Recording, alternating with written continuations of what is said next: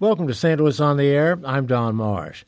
The legal world is a busy one these days, especially in Missouri and Washington. The ongoing case, now cases, facing Governor Greitens is approaching something like an attorney's full employment program, even more so in Washington, where the president's legal bill's also growing. That's just part of what we'll be discussing today with our legal roundtable panel of attorneys. Bill Freivogel teaches journalism at SIU in Carbondale. Mark Smith is Associate Vice Chancellor and Dean for Career Services at Washington University. And we welcome back Brenda Talent. She is the Chief Executive Officer of the Show Me Institute. Brenda, nice to have you back with us. Nice to be back. It has been too long. Nice to see you guys too. By the Yeah, way. right. Well, we have some news that's breaking even as we speak. So let me read uh, what I'm getting from our news department. Attorneys for Governor Greitens want to throw out testimony from two key witnesses in his invasion of privacy case. Greitens' attorneys want to strike testimony from people that William Tisby interviewed. He's the uh, special investigator that Circuit Attorney Kim Gardner has uh, put on the payroll a few weeks ago. Uh, he has interviewed some folks, and they want that testimony excluded. We don't know specifically who the two people are that he wants excluded. I'm assuming one of them is the is the uh, the woman, hair- the hairdresser. the, hairdresser, Yes. the woman in, in this case. Um, if- and we think the other one is her friend who Mm-hmm. she talked to. well, I think the key one would certainly be the uh, be the woman. Right. What happens if, if in fact, uh, anything she said to Tisby is excluded? Do we have any sense of? I mean, we were talking about this before. I, I think that's a pretty extreme remedy. Um, I mean, the suggestion is that somehow her, her testimony was coached by the Tisby guy, I guess. That would be the argument from the Greitens team. But it, it seems to me that you know the judge giving is giving another opportunity to depose her to find out. Um, you, you want to have a remedy that uh, allows things to go forward. Now, obviously, Greitens' team's going to ask for the most extreme remedy, dismiss the whole case. If they don't get that, dismiss all her testimony. But I, I, it seems like Bur- Burlison's not going in that direction. Any other thoughts on that? so, so he's going to he's going to rule, I believe, by next Monday about this. And you know, no hairdresser uh, testimony, no case. So you know, if there would be such a ruling, then there would clearly be an appeal uh, before you know uh, by the by the circuit attorney of that of that issue, and this would just extend things out. Then, and then the whole trial would have to be delayed if there was going to be a trial. Um, you know, I think most likely, I agree with Mark that it's most likely that Burlison will not uh, exclude her testimony. Uh, instead, will say that the FBI um agent whose actions are questioned, uh, you know, can be called before. Uh, Called as a witness by the defense.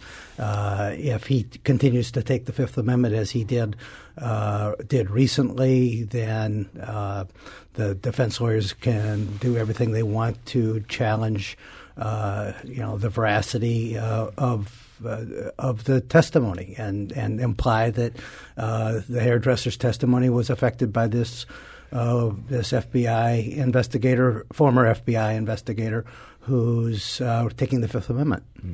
That's right. In his deposition last week, he refused to. Uh, Right. He refused so to they can discredit any questions. They can discredit the hairdresser's testimony or attempt to that way, but I think it's unlikely that she would be in, entirely uh, barred from testifying. Although the uh, investigators' lawyers are now saying that he took the fifth because he had not had an opportunity to review the transcript of his deposition and wanted to do so. So it'll be interesting to see what happens this week.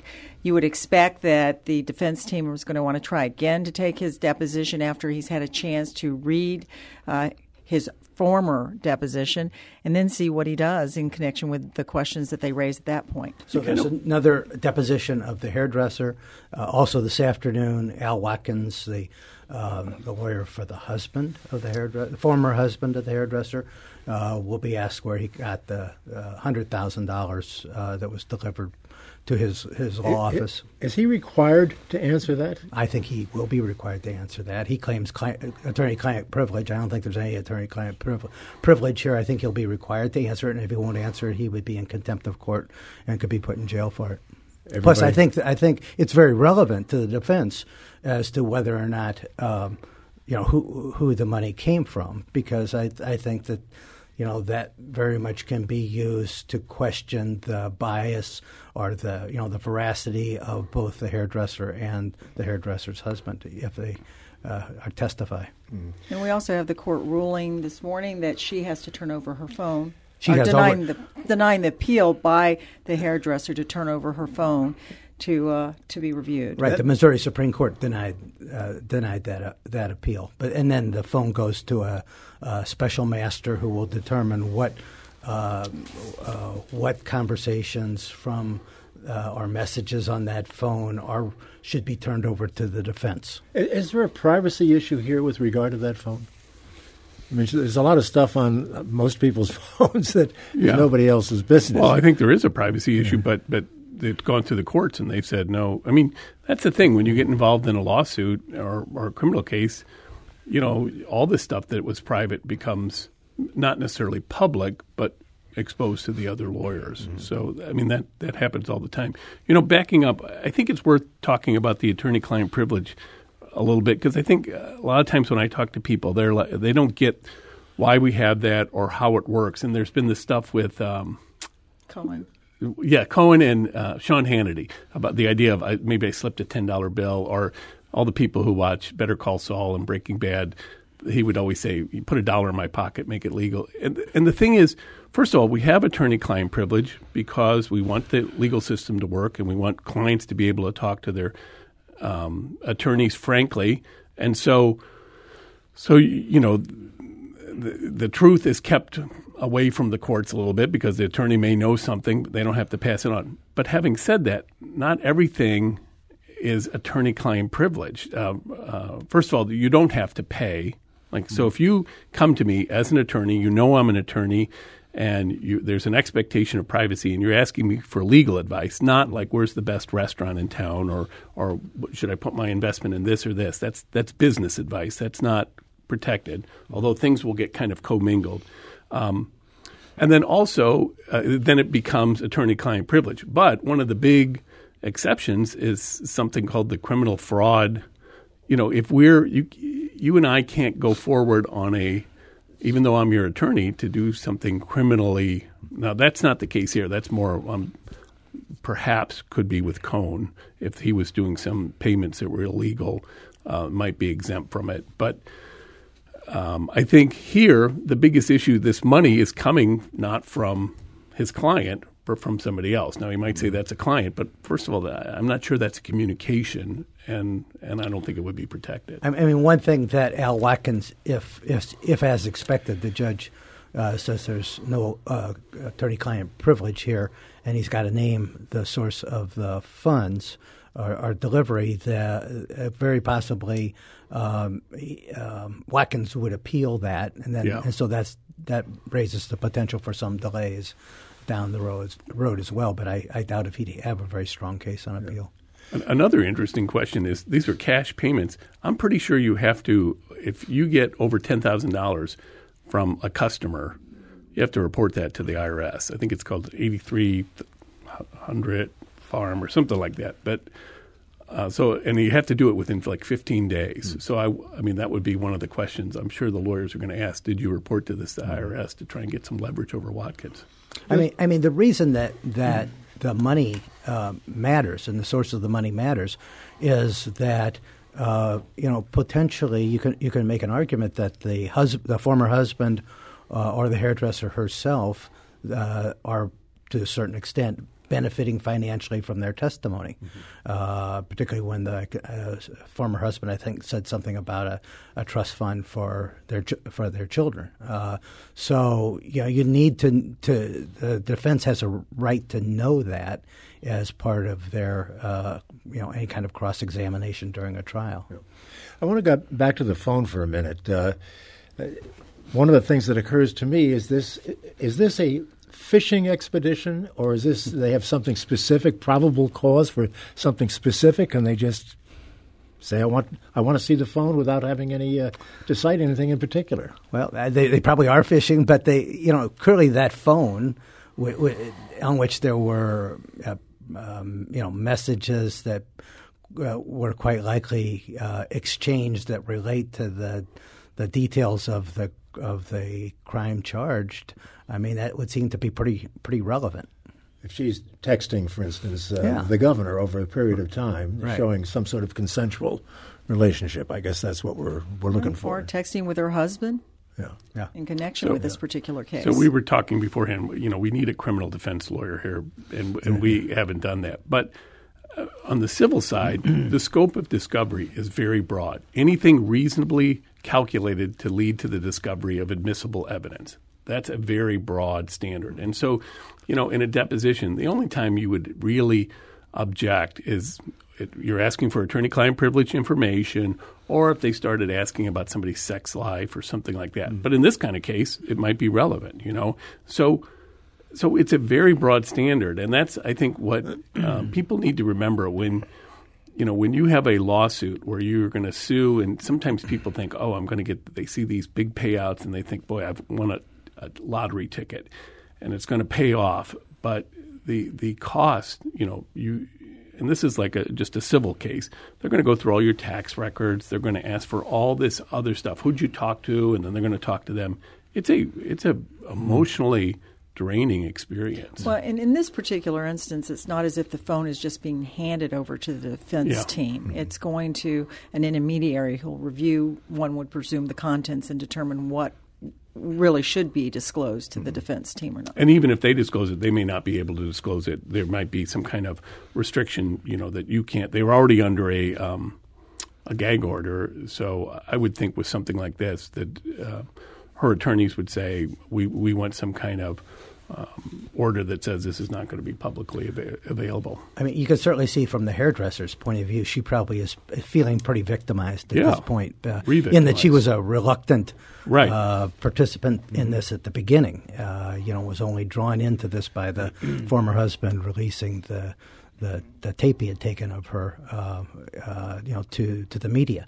So she was a reluctant witness. She probably is beginning to wonder, uh, you know, are there things on that telephone that could cause her to be have some sort of you know criminal consequences. So you know, Fifth Amendment at some point maybe become relevant to her as well. So Well, it's not uncommon in cases where there's some of the allegations that we've seen in this for the victim to actually be treated as if they're the ones who are under Right. trial. So, that's, Particularly in cases like uh, like this. And that's that's the, yeah, that's why then these people don't bring the charges, and it, it's why the system doesn't work. And these and these and the people who do these things oftentimes get away with it because the remedy is just so horrible. Sure. Well, it's a tangled web, no question Yeah. about it. There's more to discuss, but I have to take a break. So let's do that now. We'll come back and continue the conversation with our legal roundtable panelists in just a moment. This is St. Louis on the Air on St. Louis Public Radio, 90.7 KWMU.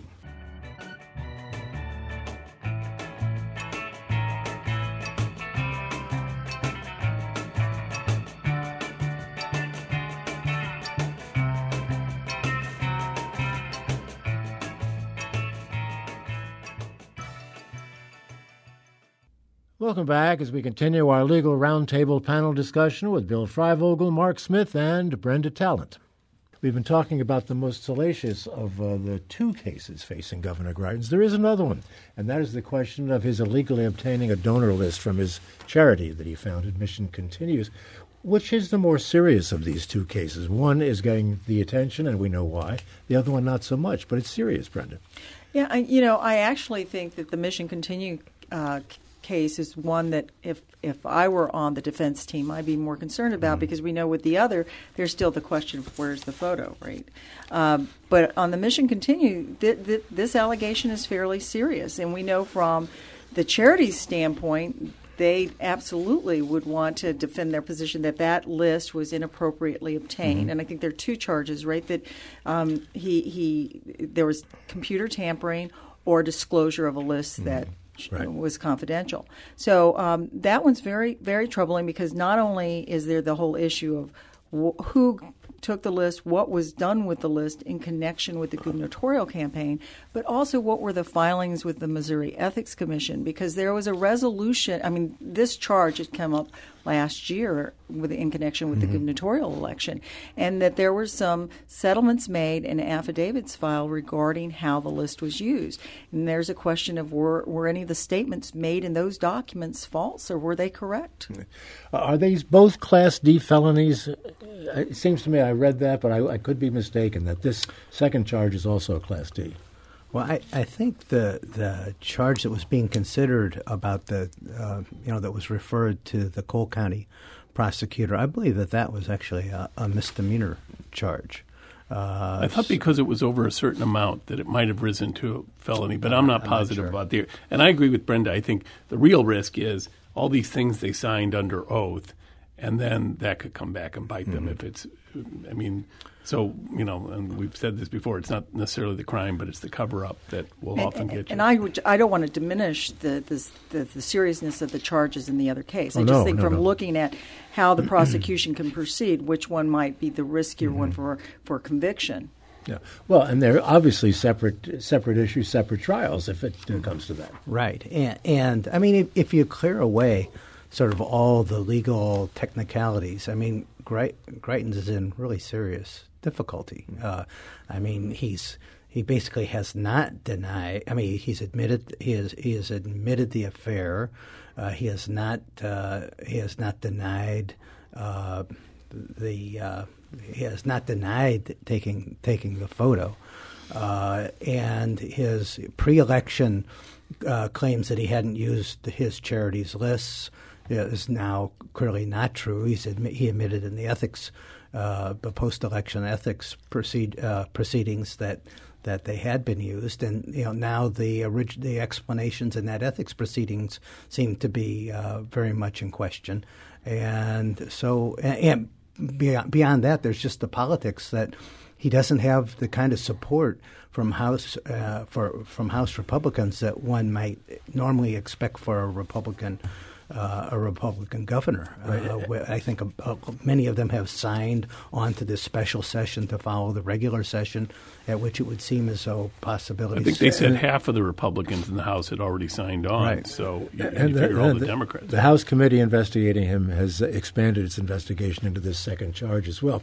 We have an email here from a listener. Madonna in Crestwood writes Does the governor have to be found guilty of a crime before he qualifies for being impeached?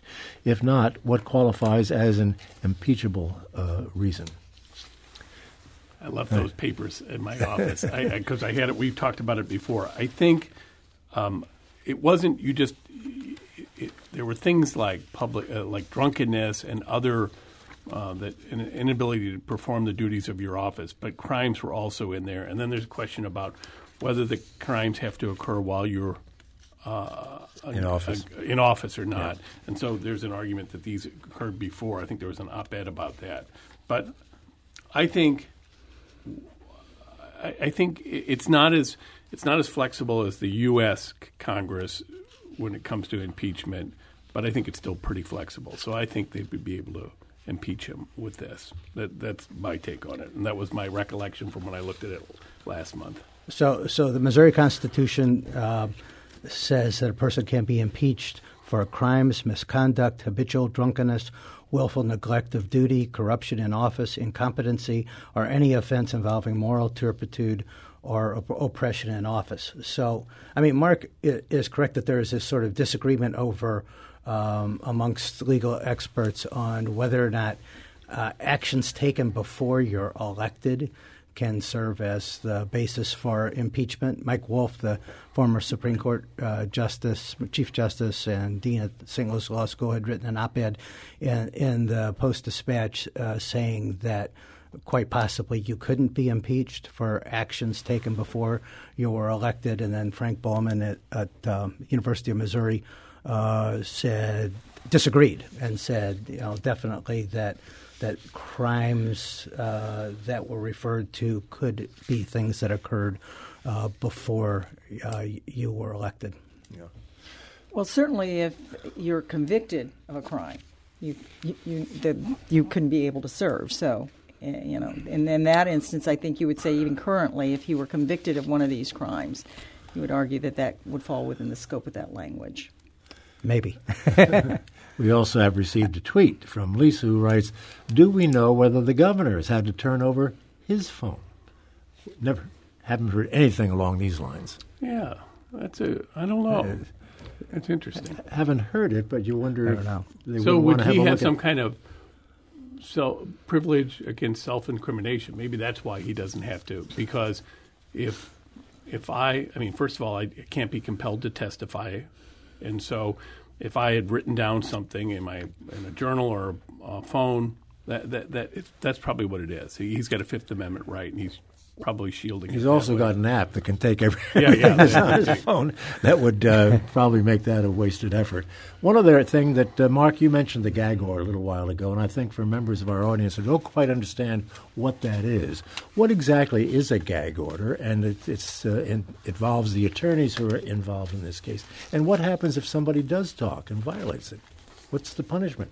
Contempt? Well, yeah, he could he could hold, hold them in contempt. Yeah, he has cited he has issued a gag. Judge Burlison has issued a gag order. Um, basing it on uh, past Supreme Court decisions where there was uh, cases involving a lot of pretrial publicity, um, and uh, saying that it's that that uh, judges have got the the right to have these kinds of gag orders in order to protect the defendant's fair trial. Um, the, the cases that are cited are ones that uh, precede some big Supreme Court decisions, like Richmond uh, newspapers. Uh, they give uh, the, they have a First Amendment right of the uh, to access to trials, and so I thought it was a little bit strange in Judge Burlison's orders that he didn't deal with that issue. I think uh, I think in general. Uh, he should be able to gag the prosecutors, but he shouldn't be able to gag the defense lawyers um, because you know the, the defense has a right, the defendant has a right to a fair trial. The prosecution doesn't have a right to a fair trial. So what what he's banned is the both the parties and witnesses from um, talking about their expected testimony, specific evidence, uh, any personal belief in the defendant's guilt or innocence, and then um, the second part, the disseminating deposition testimony.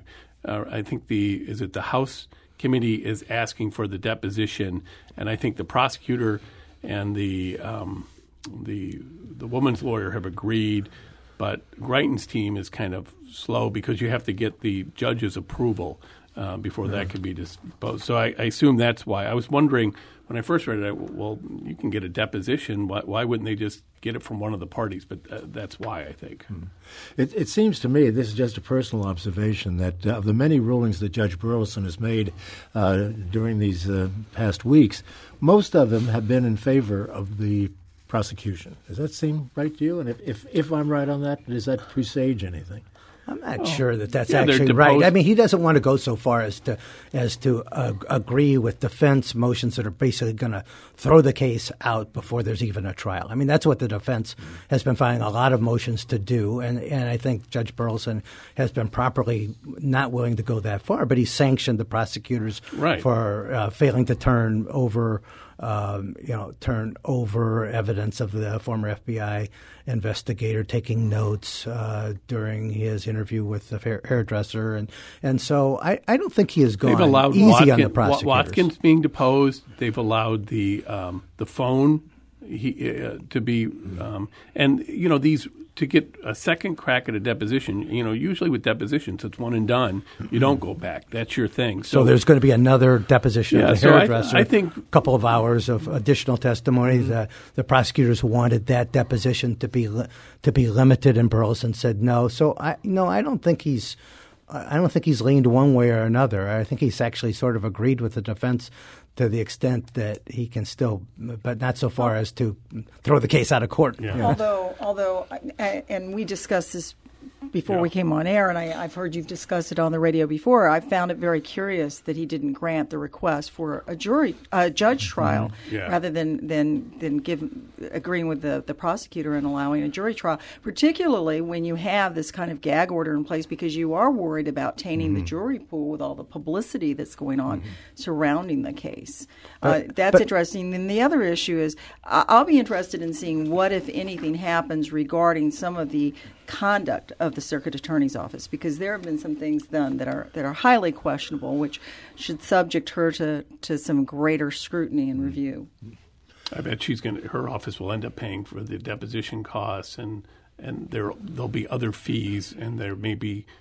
I, I couldn't find out what the sanctions were that the judge was imposing. If if those were to be determined later, because it seems like every couple of days something new comes up. But but again, I would defend Judge Burlison on the issue of uh, of having a jury trial instead of a bench trial, as was requested by by Greitens, because uh, Greitens didn't have a, a right under Missouri law to uh, a bench trial, and I think that it makes sense that you want to have that there's going to be more confidence in a jury verdict than in a judge verdict. I think the fact that it was a, a, a that it was a judge's verdict in the Stockley police case uh, a few months ago didn't necessarily help uh, as far as the credibility of that of that decision. Mm-hmm. Okay, are we through with the Greitens story? There actually is more. No, we're not through with it. there actually is more to discuss, but we'll save that for another time to move on to some other things. We talked about the Michael Cohen office raid in Washington. Is there anything uh, anything to add to that? And that uh, basically was dealing with the lawyer-client privilege. Uh, well, I mean, the, the great jeopardy there is that Cohen will flip on flip. Trump. Yeah. Well, and they've appointed a special master to actually review the evidence that was collected. So the same, the basically the same kind yeah. of procedure as we have, you know, going uh, here in the Greitens case, where the special master is going to look at those. Uh, materials to figure out what can be turned and, over. And the whole attorney-client privilege, because Trump seems to flip back and forth whether this guy is his attorney or just this guy who takes care of some stuff, and he's not my attorney, and so that complicates. Well, the other morning uh, on Fox and Friends, he said some things that made it pretty clear it was his, his attorney. Yeah, right? which didn't. I mean, that was not that, that, that that was sort of an unforced error on Trump's yeah, part, in my exactly, opinion. Exactly. I'd also like to get into this Bobby Bostic case. Uh, he is the the uh, man who was um, sentenced to what 241 years yeah. for an armed robbery when he, when he was 16 years old. Supreme Court has turned down a request uh, to uh, revise that sentence, even though the lawyer who sentenced him here in St. Louis uh, suggested. Yeah. Uh, yeah. Right. Thank you for correcting me. The judge or the lawyer here in the the judge in St. Louis got it. The Evelyn Baker, right? Yeah, right. Um, requested that the sentence uh, be reconsidered, uh, calling it a cruel and un- someone's calling it a cruel and unusual punishment case. What do you what do you make of this? That's, that's, a, that's my, rea- my reaction to it was that you know the young man did engage in a, a fairly violent criminal spree, right. mm-hmm. and at the time he didn't take a plea bargain. And that's the risk you run when you run for tri- when you go for a trial. Um, you know, one could question why the judge would have sentenced him in the way that they did, given his age. But having said that, when I look at this case, I think this one is ripe for the governor to exercise his pardon power. Yeah. To look at this case to see has this man turned his life around? Is it is he now ready to go back into society? Uh, and then he should exercise his clemency power, if so.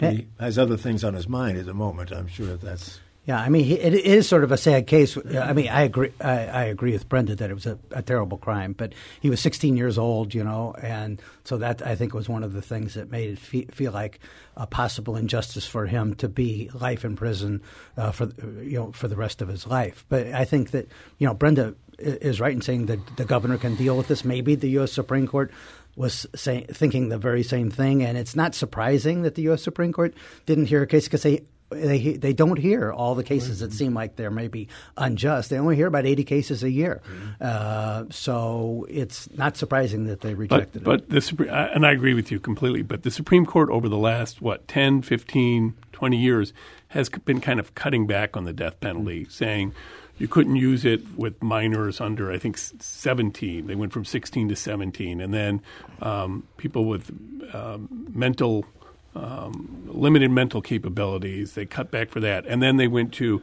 well, you can't get around the death penalty by doing life in prison uh, for really young people. So they, and then you have, I think it's Breyer who, in one of his dissents, kind of came out saying we should say that the death penalty isn't allowed anymore. And, you know, the conservatives are saying, how can you say that when it's specifically in the Constitution? You have capital crime. So, uh, this is, you know, this is um, judge-made law uh, that would be their argument. So, I mean, there's this tendency in that direction, but we're we're not there. And like Bill said, I mean, I think these kinds of uh, appeals uh, clog the court.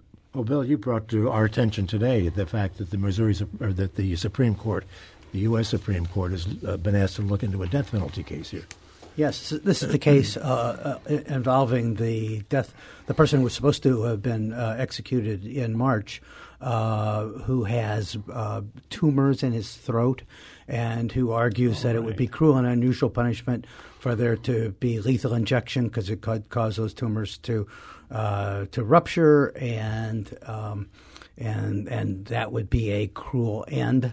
And so because he would basically drown on blood, yeah. right? Yeah, uh, right. The, the Supreme Court uh, said this morning that they would hear that case uh, where he says that where the, the where the, um, the, the, the the person on death row says he shouldn't have to come up as as has been required in previous cases with an alternative means right. by which he can be uh, executed in a way that's not cruel and unusual. So the Supreme Court is, has agreed to hear this case. So his execution has been put off. There's some other things concerning the Supreme Court I'd like to get to, but we have to take another break. We'll do that now and continue our conversation momentarily.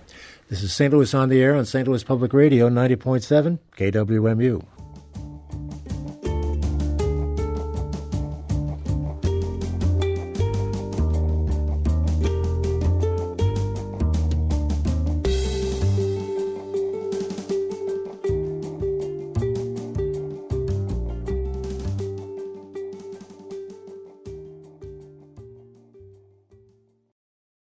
And welcome back to our Legal Roundtable panel discussion with Bill Freivogel, Brenda Talent, and Mark Smith. Uh, one of the things that we talked about during the break, Mark, Mister I Shop Online, uh, yeah. are we uh, are we going to be paying? Do you think, on the basis of uh, the Supreme Court hearing the case about online taxes, shopping taxes. Uh, we're going to have to pay those taxes. well, you know, I defer to Brenda because she's the tax lawyer and knows much more about this. But I think there is a good chance we will that the Supreme Court will reverse themselves. But I'm going to. Well, it'll be an inter- it, will be interesting to see actually what the Supreme Court does. It, uh, for people who don't know, um, back in the 70s, we've got to go way back to an old case called National Bellas Hess. The Supreme Court decided that in order to require an out of state vendor to collect use tax from uh, an in-state purchaser, they needed to have something called nexus with the state. And they said to have nexus, you needed physical presence. See, I told you I'm going to tell you more than you want to know. and then um, along comes because at that time there was, you know, people were going into states. It was complicated to collect sales tax. Then people started using um, more mail order, and there another case came along called Quill and in Quill, the Supreme Court again said, you know, if we're talking about sales and use tax, you need a physical presence mm-hmm. in the state to require you to collect it. Um, and by the way, Congress can act in this because it's a Commerce Clause issue. A number of bills were introduced into Congress to change the legislation to allow states to require out of state vendors and one of the, the ones we all know now is Amazon, like, mm-hmm. to collect use or sales tax. Um, but this old case exists. This new case, Wayfair, uh, was just argued, and what uh, South Dakota is is arguing is that the nature of our commerce has changed so much that when a, a company has a certain amount of receipts from people residing in their state, they should collect the tax. Mm-hmm. Uh, it'll be interesting to me because the court would have to reverse their decisions where they clearly invited Congress, and Congress has had bills, and Congress has not passed those bills mm-hmm. to, to basically take the, the action into their own hands to say, you know what, uh, times have changed, and you actually need to collect and remit this tax because that's taking a, really a legislative approach to this issue. And part of the argument is that this this old decision is hurting local retailers. So you know, Left Bank Books if I want to go there and buy books and it's a great experience and great, but I have to pay a sales tax. And if I order from Amazon, which does nothing for the community like Left Bank mm-hmm. Books does, um, I don't have to pay a sales tax, and that's putting Left Bank Books at a real competitive disadvantage. And so, um, and it's you know it may be part of what's drying up Main Street. And the states are losing a lot of revenue. revenue. That's the other thing, right? Yeah. Billions. Billions. Of, but, but the other interesting fact in this is that the Amazons of the world, the large companies, they've begun to collect and right. remit tax. So they're mm-hmm. actually mm-hmm. thinking this isn't a bad thing because we're ready for this kind of decision. Mm-hmm. Whereas the smaller retailers who are on the internet, who are trying to, uh, you know, grow their business, they'll be hurt because Amazon may have some physical presence. Right. I, I think people, when the Supreme Court agreed to hear this case, sort of thought that they were about ready to overturn the, the precedent. I guess Quill is the name of the, the specific precedent.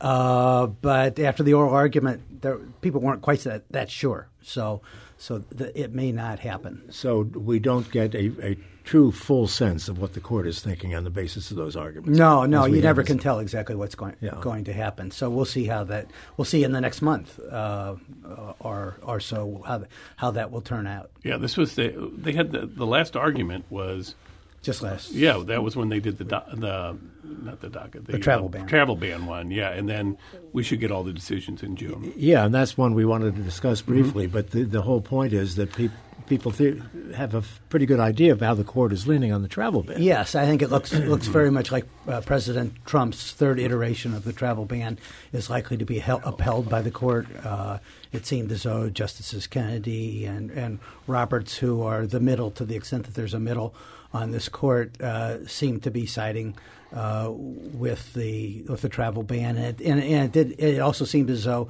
Justice Kagan asked questions that that uh, and Justice Breyer that could. Uh, could allow them to end up joining uh, in, and, and the whole the whole point is that uh, the, the, the feeling that the president has a lot of power when it comes to national security, and that the, the courts are really not.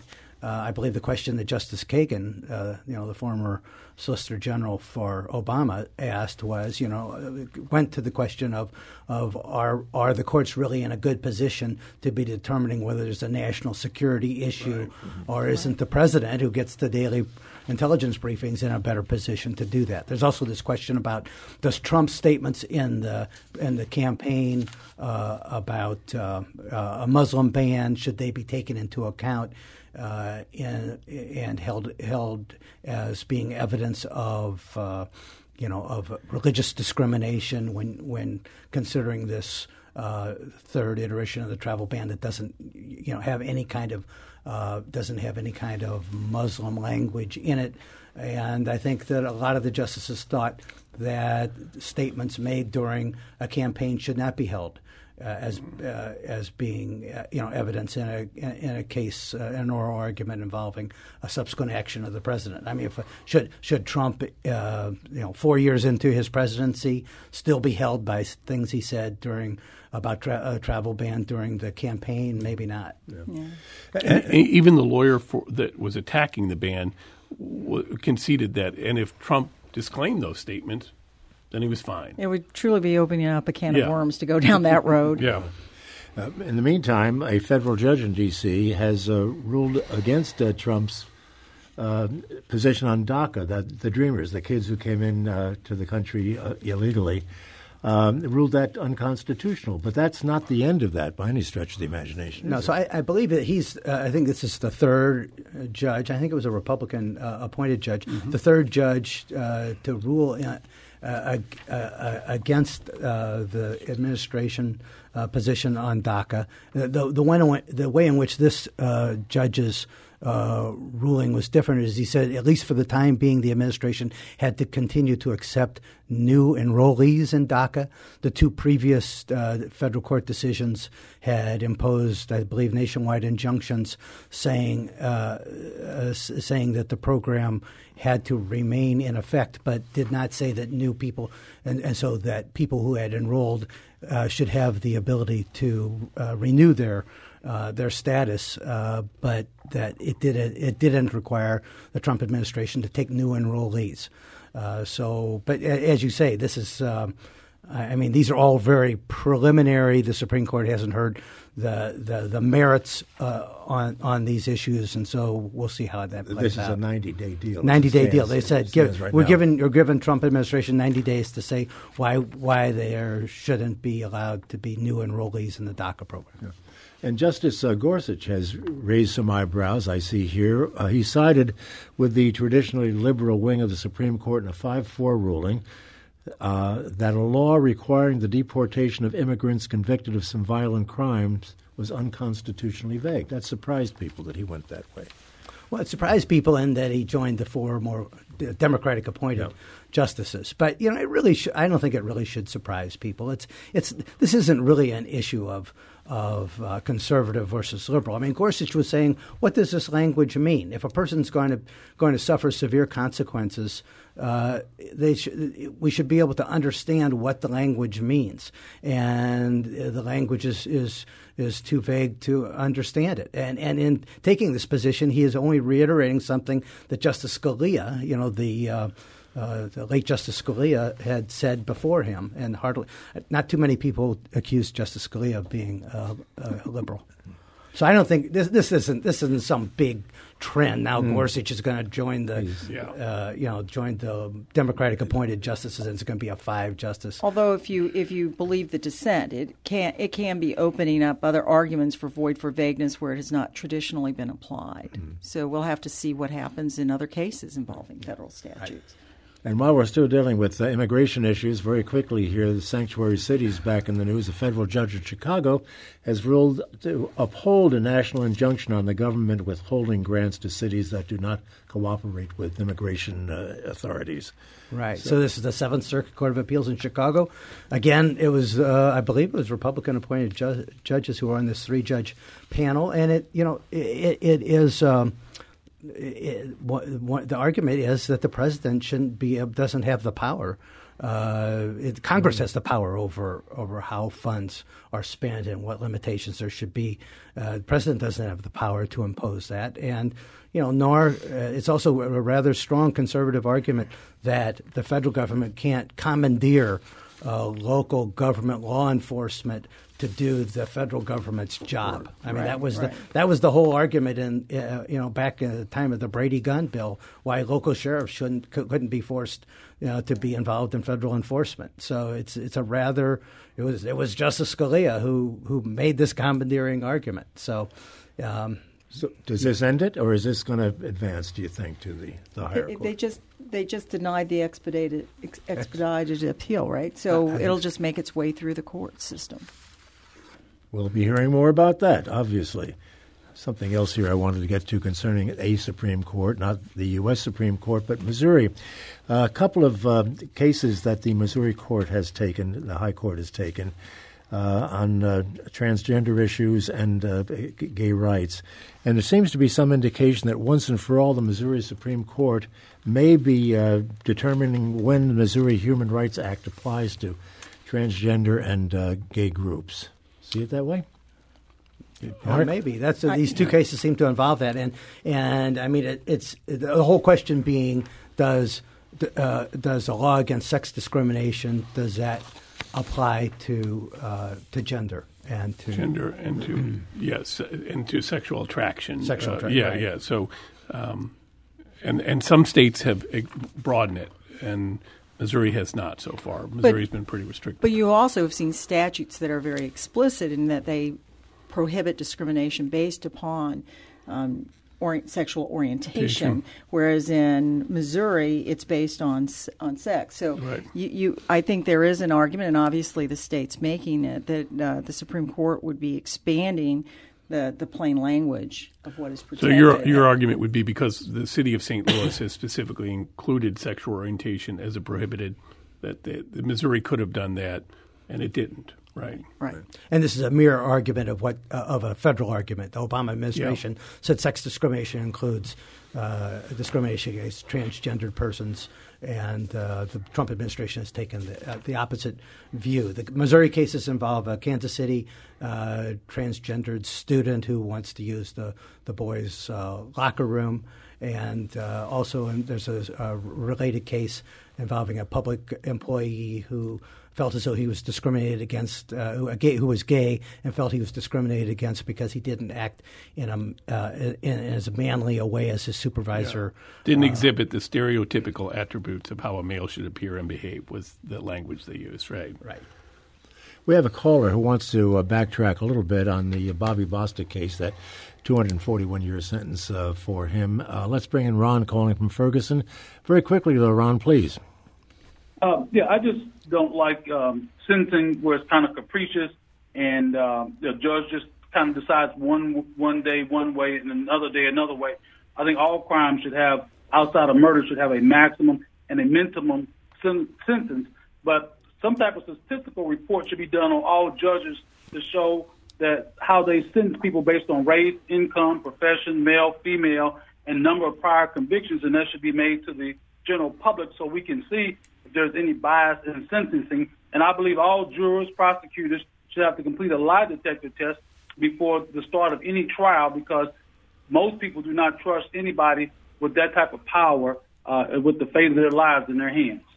Ron, thanks for the call. Any comment? Uh, well, the polygraph would be difficult. Um, I mean, there's a federal law, the Polygraph Protection Act, that basically prohibits your employer from even talking mm-hmm. about polygraphs to you. And I think part of that is because they're viewed as not reliable. Mm-hmm. As far as the statistics, that would be interesting. It would be very hard to put together, I think. Um, you know, most cases don't make it to trial, they plead out, and and you could look at the pleadings. They're also, I mean, pretty restrictive federal sentencing guidelines. I think with this uh, this case, he there were all these different there crimes. were multiple yeah crimes, multiple so crimes. So you start adding consecutive them up. Right. sentences for them. Yeah.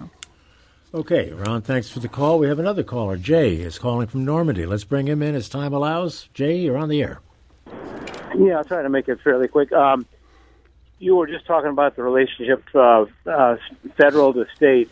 Uh, I'm always concerned about what the state does to local municipalities and counties and like one example, a quick one, is the ban the the plastic bag ban. You know, the, the city of Columbia, for example, wanted to have a ban on plastic bags. They're terrible for the environment. There's many other environmental issues that this state seems to override what locals want to do uh, about hog farms and the proximity to, to cities and such like that. Why does the state preempt the cities, or how do they get away with it where the feds don't? Well, I, I, you know, I don't want to be uh, what I said before to get to mislead you. I mean, oftentimes federal, uh, oftentimes federal law does preempt yeah. uh, a, a, particular area of the law, and it's you're, but you're right in saying that oftentimes in areas like environmental regulations or hog farms or uh, or gun regulation, that state law. Uh, uh, trumps uh, local law, and that makes the local uh, people angry. But that is the way the way the Missouri Constitution works. Right.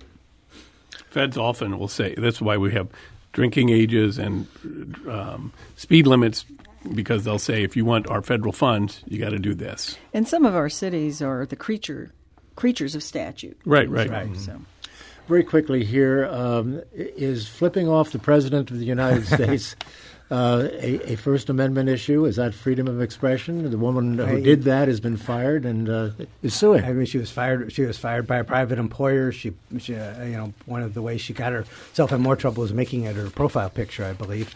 Uh, and you know, you're only protected. Your free speech is only protected uh, from government uh, interference, not from a private employer interfering with you. Yeah, you got to look at state law to see if she has a cause of action against her employer. And in this instance, it's you know it it's it's too bad that. Um, we see more and more people are getting fired for their political beliefs. Yeah. Mm-hmm. And uh, one would hope that employers would be a little more sensitive in the sense that, you know, it's one thing if she were uh, at the counter with a customer and flip them off. They, you can sort of understand yeah. then why the employer would say, you're, you're out of here this was on her uh, uh, off duty time right. doing her own thing. I, I, mean, I'm sympathetic to her. I don't think she should have gotten fired, but, and, and, it may be that that it was because it was a, a government contractor that they fired her because they, yeah, were, they were worried, worried, about what the right. but they're not contracting with the president, and there's a bunch of statutes right. that dictate that. So again, but under Virginia law, she may have a cause of action. Well, that is at the heart of the matter. The government contracts things. That's why the employers apparently were really concerned that they would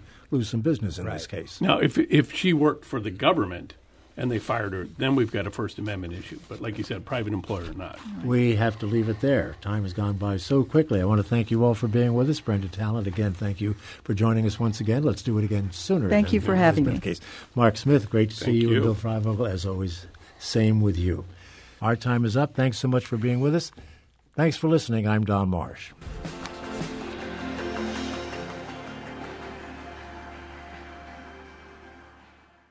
Support comes from the Missouri Forest Products Association, providing more than 41,000 jobs in the production of wood pallets, railroad ties, white oak barrels, hardwood floors, and more.